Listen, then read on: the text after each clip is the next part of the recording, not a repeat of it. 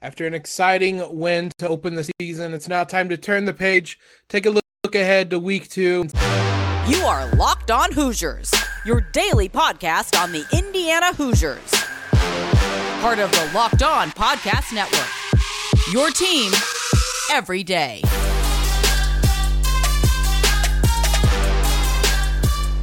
What is up, guys? It is Thursday, September 8th. This is Locked On Hoosiers, your one and only daily one stop shop for everything athletics.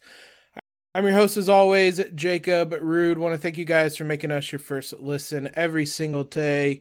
Uh, today's episode is brought to you by, by Upside. Download the free Upside app and use promo code LOCKED to get $5 or more cash back on your first purchase of $10 or more. Indiana had a fun win in week one, but it's time to turn the page. Look forward to their week two game against Idaho. To do that, friend yours, the one, the only, Jared Bud. Uh, it was a it was a wild one. It was one that we, uh, I certainly did not think we were going to pull out. I was thinking of all the ways that things could go wrong, even on that final drive. Uh, what were just some of your thoughts on that week one victory? Uh, it feels like we have a real quarterback. Mm-hmm. Um, not to say that not to say that Michael Penix was not one, obviously. Um, but like a very real quarterback again to, for Washington on Saturday. He did, he did, and I love that for him. Uh, but uh, it, it, looked like we have a real quarterback in a few different senses. One, he made some big time throws. Um, obviously, just get that out of the way. Um, the other parts of it are that it looked like the play calling had improved from previous years. Um, I think we can all agree on that. And it looked like he had some form of viable pass protection. Mm-hmm. Um, two things that Michael Penix never had the last couple of years here at Indiana. So um, I, I, it's hard not to feel good. Look, it's, it's, is it the best team in the world? No. Is it the most exciting win on the planet? No. It's not Penn State 2020. Nothing, not a lot of things can be. Um, but it's a big step in the right direction for a fan base that, quite frankly, was looking forward to Midnight Madness more than it was the next six games of Indiana's football season until basketball tips. Yeah, 100%. There was, I was surprised at the turn considering how bad last year was. Uh, the way they won that game, the fact they won that game, maybe we'll bring some of that excitement back. They have back to back home games now against Idaho and Western Kentucky. Uh, we'll talk about those in a little bit. But yeah, that was one of my biggest takeaways, and we talked about it earlier this week. Bazelak looks really good. There's a lot of factors in that. Uh, the play calling is not something I, I talked about yet. Walt Bell looked good, um, and it was much. It was just all around a, Nick Sheridan coached offense, um, and it, it was a more offense than they had last year. More plays downfield, more explosive plays than they had last year. As you said, a lot of that stems from an offensive line that pass protected well, and we talked about that on Wednesday's show. If you look at the Pro Football Focus grades, they pass well. They did not run block well. What were your thoughts on the offensive line? Does it seem like it was steps forward? Is it how concerning is it that they couldn't run block and you had absolutely no run game? Yeah, so obviously improved play from last year, particularly in the pass protection. Um, I think we we sort of discussed it during the game. Um, part of it might just be, you know, cohesion. You know, mm-hmm. we were we were talking a little bit, uh, you and I, just on the side about, you know, they look not very cohesive as a unit and even even just with the offense at large because you know you're talking before that final drive we had 72 yards of offense in the second half i think it was um, so they didn't look super cohesive until the end but they looked competent and that was something that was sorely sorely missing uh, the last couple of years from the offensive line and from the offense at large. Um, you know, from a pure entertainment perspective, I would much rather my pass blocker, my pass blocking be better than my run blocking. Yeah. Um, it gives give having a good quarterback, having a good passing game, uh, draws eyes and draws attention. Listen, I love. We've we've talked about it ad nauseum. Uh, we we love Tevin Coleman. We love Jordan Howard. We love all these big time Stevie Scott. All these big time Indiana backs that come through, but it's not sexy. It's not fun. It's not it, how how few times that we've actually enjoyed watching an Indiana offense, even when the running game was going these past few years. Uh, you could probably count the number of games that you enjoyed on one hand. So I would much rather the pass protection be there before the run blocking is. I think eventually it's much easier to figure out the run blocking than it is your pass blocking schemes. Quite honestly, as teams respect Bays a little bit more, I'm sure that'll open up some numbers in the box. You know, particularly as long as he continues, you know, his form from the end of the game. Um, but I, I, think there's a bunch of things that will contribute to it uh, getting better. You know, as long as Bays can continue to throw the ball, um, the box will open up. As long as the play calling is fairly open, it'll open the box up. Um, and then just cohesion and time with the offensive line. I think those are the big things you're looking at when you're looking at this Indiana offense and and everything we said it last year, we'll say it this year. Everything starts and ends with the offensive line. Uh, they look good. They, they look much better than I was prepared for them to look, even against an opponent that's not particularly exciting. You know, have them look have them look good. Figure it out against these teams, against the Idaho's of the world. Uh, and then when you're ready to have Michigan State come to town, you're ready to play uh, I won't quite say Ohio State, but when your Minnesota's, your Rutgers is, your Maryland's roll around, you know, it, it, it, it leaves a better vibe uh, and a better feel about the offense moving forward if you can get them to play the game that they need to play these first few weeks. There was a lot more uh, starting than ending with the offensive line this year, and that was uh, positive. And to your point earlier, the reason we lost chaos teams because they could throw for 400 yards and in seemingly one play, they would basically. But uh, it is more aesthetically pleasing to watch a an offense that can throw the ball. Last thing I want to get your thoughts on that defense looked a lot like an Allen defense. Wasn't always the case last season. I think a big part of that is the takeaways uh, which again were not there last season. But the the ability to swarm, get pressure, uh, did that feel like a Yeah, it was.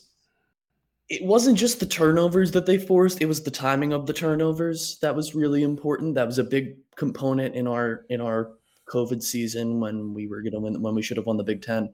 Um, neither here nor there, but uh, that was you know that that was something we'd sort of talked about and, and, you know going into last season you know the goal we knew it everyone knew it was tom allen wanted a top 10 defense obviously that didn't work out for numerous reasons and i don't think this is top 10 potential defense i, I, I just don't and it, it's hard to imagine look it was hard coming into the season to imagine an indiana defense that doesn't have micah mcfadden on it yeah. um, it, it's when you lose someone that's that much of a stalwart in your defense, that's that good of a football player, that's that important of a leader, um, you're going to take some steps back naturally. And it was a good start. It was a very, very good start to the season. Um, they bent, they didn't break a lot. They uh, they came up with the timely turnovers. Uh, I feel I feel good about the defense. I don't think I don't know how much it will continue again as we get into Big Ten play, but then again, we just watched a Big Ten team put up seven points with zero touchdowns. So, I mean, I mean, anything's possible. I wish we played that Iowa team last year, week one. Yeah, no kidding. Where was that last year? That Iowa team would be a lot more fun to played against than uh, than the one we got.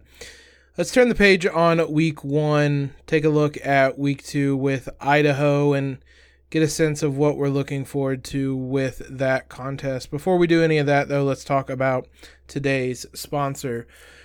From cringing at the pump to getting an eye popping check at your favorite restaurant, inflation is hitting us where it hurts, hitting all of us where it hurts, and it really, really hurts.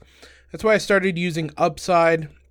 Upside's an incredible app for anyone who buys gas, groceries, or dines out. With every purchase, I'm earning cash back thanks to Upside. Uh, this is an app I genuinely use. You you can believe me or not, but it, it's a simple app that I download. There's a gas station near me. I just click that gas station, click check in, pump my gas just as I normally would, and about 24 hours later, I get a notification telling me that I have money added to my wallet on the app. So to get started, download that free Upside app. Use my promo code LOCKED and get $5 or more cash back on your first purchase of $10 or more. Next, claim an offer for whatever you're buying on Upside, like that gas station near your house, uh, for example. Check in at the business, pay as usual with a credit or debit card, and get paid. In comparison to credit card rewards or loyalty programs, you can earn three times more cash back with Upside. Upside users are earning more than a million dollars every week, and that's probably why they have a 4.8 star rating on the App Store. So download the free Upside app, use that promo code LOCKED, and get $5 or more cash back on your first purchase of $10 or more. That's $5 or more back on your first purchase of at least $10 using the promo code LOCKED. Big thanks to you guys for making Locked On Hoosiers your first listen every day. Be sure to head on over to YouTube where we post the episodes there daily, trying to get to 500 subscribers by the start of college basketball season uh, early in November. So let's uh, jump on over there where it's a rapidly growing community. I want you guys to be a part of it. So pause the app or just open up the new one and head on over there. Subscribe to us on YouTube at Locked On Hoosiers. Let's talk week two. And this is normally a point where I would talk about the opponent and preview them. But to be honest, it is Idaho. It's an FCS school. It's a team IU beat last season when they were a worse team. So instead of that, Want to talk about the Hoosiers and what they can improve upon. Jared, what are you looking forward to, whether an improvement or just something you're going to be watching for this week two game for the Hoosiers? Uh, continue the momentum from week one. You have to continue the momentum. You can't have, don't want these slow don't want a slow start against an inferior opponent. And there are very few opponents that I'm comfortable saying are inferior to Indiana football. Um, Idaho is one of them. I mean, last year was a disastrous year for us, and I think we hung a 50 burger on them. Uh, Penix probably had like 100 yes. passing yards that day or something. I remember we went crazy on them. So it, it's mostly about maintaining the momentum don't let Idaho don't let Idaho be in this game for any period of time. Um, just continue to develop, continue to develop that chemistry, continue to develop uh, just yourselves on the field, and reestablish that winning mentality. And winning teams, good teams, bowl teams, you know, they win these games pretty easily and they don't look back. You know, they start off hot quick lead, bury them with defense, game's over by halftime. Um, so that's what I want to. Th- that's what I want to see. Is I want to see this game over by halftime. I want to see, you know, are we going to get the offense that came out in the second half and put up 72 yards over the course of, you know, over the course of basically the entire half, with the exception of the last drive, or are we going to see a continuation of the offensive momentum that they built on that last drive? when they marched down the field. They had an open, fast paced offense, and, and Bays was able to make some throws in some really good windows. So that's really what I want to see this next week against Idaho. Last year, IU did put 56 points on them. It was a weird game, though. Offensively, they didn't do a whole lot because they kept getting really short fields because of the defense, and they had the punt return as well. So Penix eight yards. He had two touchdowns. Uh, that probably should have been a red flag for for a lot of things. But yeah, that that was an inferior team last year, and I think IU football team last year is worse than the one this year. So, uh, I I again, like I kind of said, I think it's a lot more focus on IU.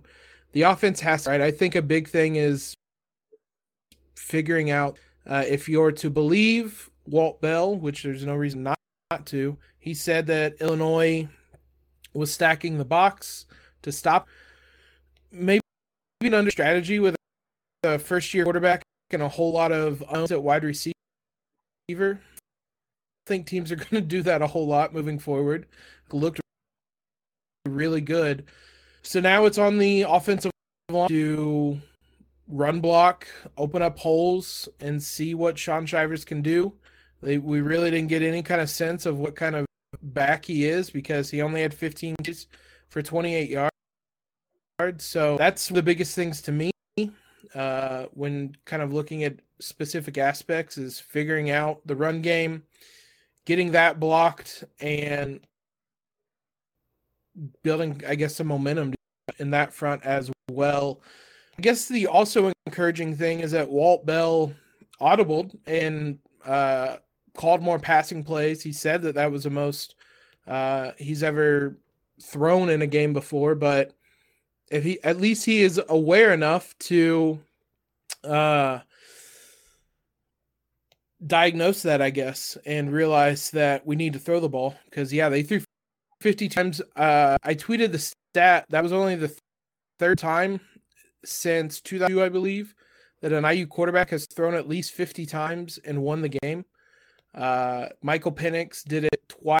I guess it was a fourth time. He was third quarterback to do it. Penix did it twice, and I believe Ben Chappell did it way, way back when. Uh, so it's not often IU throws the ball that much and wins. Probably it's not often that IU wins. So uh, that'll be a big thing but also kind of to your point, I want to see the quarterback and wide receivers build some more chemistry because Bazelak finished 28 of 52, which doesn't necessarily look great, but I thought a lot of the incompletions seemed to be communication errors. Whether somebody ran one route and Bazelak was expecting another, um, there was a or interception that went straight through a receiver's hands. Um, it seemed like there was a little things that were wrong with the pass. That I'm watching for. Even then, I was still. I mean, Cam Camper looked incredible. We probably haven't talked enough this week about how good him and DJ Matthews looked. We knew DJ Matthews was really good. Camper, we did not know about, and damn, did he look really good. So, continuing to see Bazelak build that chemistry with his receivers, uh, and just this offense get snaps as a whole uh, is something that I'm looking forward to. Is there anything else you're going to have an eye on in this game? Um, I don't think too much, honestly. It's again, it's it's not a game that I plan on watching particularly closely. Um, if I'm watching the game closely, something's gone horribly wrong, and I'm not feeling good about. I'm not feeling good about a lot of things. So, um, really, just what we talked about, and just you know, continuing the upward trajectory. And that's you know, new battle, new battle, new battle. Every day is a new battle. This is listen. Every win is important for this IU team because they're not going to have a whole lot more winnable games. Uh, so getting this one, getting that momentum build hopefully a 3 0 start heading into a game against Cincinnati, which even if that's a tough game, your next one is against Nebraska, which feels like a lot more win game considering how much Nebraska has struggled week. So there's big opportunities in front of the Hoosiers. It's just whether they can kind of seize those opportunities. A lot of that starts with building off last week. Don't let that be a flash in the pan. Uh, let that be kind of the start of something special and start of something good again. Focus and look at the IU women's basketball team who scheduled out on Wednesday. Take a look at some of the key games and talk a little bit about the excitement surrounding the program heading into this season. We'll touch on that here in just a moment. IU women's basketball uh, we knew their Big Ten schedule was going to come out today or on Wednesday, I should say. That was announced earlier in the week. I, I just went ahead and released the schedule in a surprise and included a, a couple different things on there that we didn't expect. Unlike men's basketball, there was no reporting on the women's basketball schedule. Nothing leaked out. So it came out that on November 14th, IU is traveling to Knoxville to take on Tennessee. That was an entire uh, unknown, basically. Uh, that is going to be, if you look at the, the ESPN way too early top 25 rankings, Tennessee is number five. So you're looking at top 10, maybe even top five Tennessee team that IU is going to go on the road to to face. Uh, early test is just their third game of the season. So we're going to find out a lot about this IU team really quickly in that one. Not quite the same non schedule as they had last year, where they were just top team after top team. Um, I think the Bahamas to Fitford and, and things like that. Uh, there are other big non-conference games in UNC, which we got ACC Big Ten Challenge. That's going to be uh, presumably another ranked team. Indiana's going to face. Uh, they're right around where the Hoosiers are, so probably a top 15 team. Uh, and then you're heading into the Big Ten, where a couple notable games include the Iowa games, obviously. Uh, those are going to come pretty late in the season. February 9th is going to be the first one in Bloomington. That's on a Thursday. Uh, and then the season finale for the Big Ten for the Hoosiers, uh, presumably for Iowa as well, February 26th, Indiana at Iowa pretty decent shot that that one is going to be for uh, potentially the Big Ten title, which is fun. Uh, those two teams had some really fun games last year. That is Iowa's final game as well.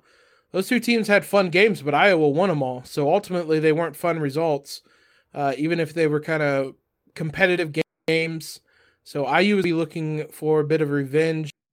IU's final teams are going to be um, I guess, challenging in a sense. They will host Purdue on February 19th, travel to Iowa on February 26th for their final two games. They go on February 5th. So you're looking at a, a pretty tough, tough February where you're going to Purdue, then you host Iowa, probably going to be a ranked team. You go to Columbus, and then you Michigan is going to be down this season uh, host Purdue, and then do Iowa to wrap up the season. So uh, it's a pretty soft start to the Big Ten slate, but it's a pretty rough finish. Um, Jared, what's just kind of your your level of excitement for this women's basketball program, uh, kind of compared to last year? I know last year they were coming off the eight, ton of excitement. Uh, they still went to Sweet 16, a little bit of a rebuild, but this is still going to be a pretty really good team if we're being honest. So I guess what's your level of interest and excitement in this team? It's Indiana. I mean, uh, it, say the word. You show me a little orange ball, and I'll get excited. It doesn't matter. It doesn't does, you know? It doesn't matter if I if, if I'm going to going to watch uh, Bloomington North or if I'm going to watch Indiana women, Indiana men, uh, everything shy of the Indiana Pacers. So I'm obviously really excited for the season. This is going to be a theoretically, this is going to be a really good basketball team. Um, I love the early season schedule drops. Um, the fact that we'd be going to Tennessee, um, awesome to get to play on Pat Summitt Court. Uh, UNC, like you said, a likely top 15 team. Um, those are the games I'm most excited about, uh, particularly because they don't really matter in the in the grand scheme of things. Um, you know, no one wants to be playing their best basketball in November. Uh, that's just that's just a fact. So it's nice to play these really good out of conference teams. Uh, like you said again, it was it's not quite the gauntlet that it was last season, um, but it, it, it's exciting to get to play these teams. You know, it's it, it's great environments. It's it's college basketball history, um, and then you talk about the Big Ten schedule, and that's where I start to clam up a little bit. Uh, you know, again, it would be great to show out against Tennessee, great to show out against UNC. Um, you know, go one and one there. I'm feeling really good about the direction of the team heading into the season. Um, but obviously, you know, you don't want to play your best basketball in November. You want to play it in February, March, and April. And like you said, that end of February schedule, home against Purdue at Iowa. I mean, that's that's where the Big Ten is probably going to be won or lost. Uh, is in that week if you're assuming that you know if you're, you're if you're assuming that Iowa and Indiana are going to be at the top of the conference. Um, but man, it's just it's hard not to get excited about about this team, about the direction that this program has been heading in the past few years, and uh, that it doesn't feel like it's no longer feeling like one-offs. You know, it it feels like this is very much a program that's here to stay, that's here to to you know announce itself at the top of college women's basketball and um, I, am just I'm just excited to watch the ladies out there because they're good at they're good and they bring it every single year. And there's no reason to not get excited about an Indiana basketball team that brings it and shows up every single year. We'll talk a lot more about them as the season gets closer. November 8th is their first game. I think that's roughly the same time the men's season will start. So uh, we'll we'll dive more into them as the season comes along. Uh, the men's first game is the seventh the night before. So uh, I think the Tennessee game I'm excited about because that's just not a team Indiana typically plays, uh, and because their uh, blue blood almost doesn't even do them justice for what they are for women's basketball, women's college basketball. So excited for that one. And if past season is any indication, or last season is any indication, uh, it was razor thin coming down to the wire in the Big Ten title race. So, yeah, it very much could be decided in that final month, in that final week, even. Uh, I just want I want to beat Iowa. I'm tired of losing to them. They're a really really good team, and I'm really excited for the matchups. But I'm tired of being competitive with them. I just want it's my it's the biggest thing I want to see from me one win against against Iowa. That'll feel great. They also have a game against Butler at home right before Christmas on the 21st. Um, that, is another. They started the season at Butler last year, so, but still fun to see those types of games too. So, yeah, this is going to be a really good team. Two All Americans uh, in Grace Berger, Kenzie Holmes, and then you have impact transfers, freshmen that played a lot in the international game we talked about this summer. Uh, it's going to be a really fun team. We'll preview them as we get closer to the season. Right now, we're still in the middle of football season. We're diving full bore into it until on a that soul crushing losing streak that frustrates you as a fan, as it always does. So, thanks again for making Locked On Hoosiers your first listen every day. We'll be back with you tomorrow to get you all the info you need ahead of Saturday's game. Now, for your second listen, go check out the Ultimate Pro Football Preview 2022, an eight episode extravaganza to get you ready for the NFL season. The local team experts of the Locked On Podcast Network, plus a betting angle from Lee Sterling of Locked On Bets, all combining into one NFL, uh, Ultimate NFL preview.